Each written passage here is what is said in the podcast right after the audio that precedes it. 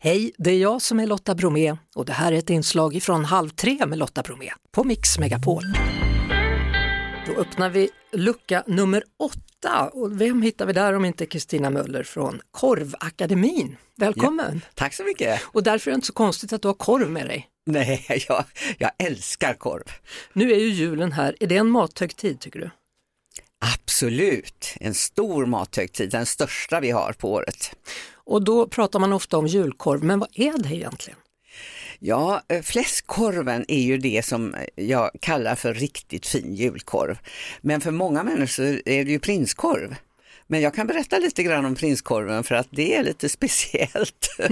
ja, vad är det med den egentligen? Ja, det är ju så att eh, från början, alltså på 1800-talet, så, då hade man eh, prinskorven i grytor och i gratänger och så vidare. Det var ren vardagsmat. Och kanske var det när man närmade sig kristiden och första andra världskriget så var det, eh, det var de små korvarna som man använde.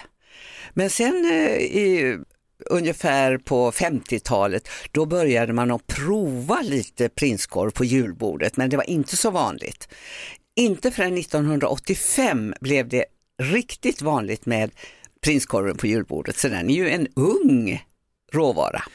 Hur vet du att det var just 1985? Jo, därför att det, det, det stora svenska matundret där, där eh, årets kockar utnämndes och så vidare, då började man mer att dokumentera hur allt såg ut. Och då kom man fram till att köttbullar och prinskorv, det var väldigt populärt och blev från mitten av 80-talet. Mm. Ofta är det så att man ska göra ett litet kryss eh, i ändarna på den här lilla prinskorven så blir de vackert liksom ut vad ska vi kalla det för, utslagna. ja, precis. Det är lite roligt. ja. Men varför namnet då? Ja, det tror jag beror på att, eh, att det är en liten korv, en liten prins. En liten prins, okej. Okay. Och vad är då kungkorven i så fall om det där är prinskorven? Ja, wienerkorven förstås. Men det märkliga är att eh, i slutet på 1800-talet så började man att, att vara galen när det gäller korv. För då kom det konstiga korvar det kom Strasburgerkorv och det kom eh, Lyonkorvar och det kom eh, märkliga tungkorvar som man gjorde på tunga. Usch. Ja, väldigt märkliga korvar. Och vad var det de andra två då? vågar man knappt ens tänka på. Nej, det vågar man inte. Idag då märker jag ju på julborden att det är grov leverkorv har kommit tillbaka. Mm -hmm. Och parmesankorv och lökkorv. Oj och Gustavskorv.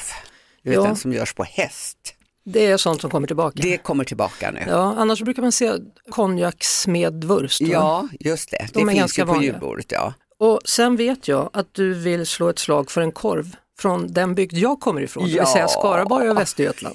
Ja, grynkorven som är nationalrätt brukar man ju säga i Skaraborgs län. Mm.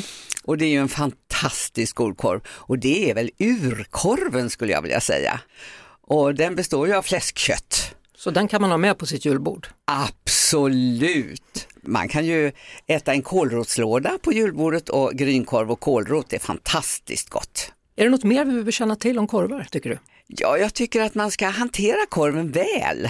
Steka den försiktigt, göra den gyllenbrun och inte på det julbordet jag var på igår där fläskkorven var hemsk, man kunde inte göra fläskkorv. Den ska ju vara mjuk och mjäll och härlig. Men däremot så kunde man prinskorven och det är ju lite typiskt. men det var bra att det fanns två att välja mellan då. Ja. Så du bara, vad gjorde du med den där du inte kunde äta? Då? Nej, jag kunde inte äta den. Det var torr och brun och oj, hemsk. Oj, oj, ja. ja. men prinskorven var bra. Ja, den var jättegod.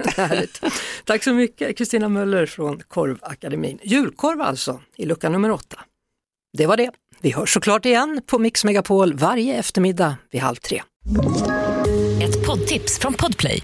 I podden Något Kaiko garanterar östgötarna Brutti och jag, Davva, dig en stor dos skratt. Där följer jag pladask för köttätandet igen. Man är lite som en jävla vampyr. Man har fått lite blodsmak och då måste man ha mer.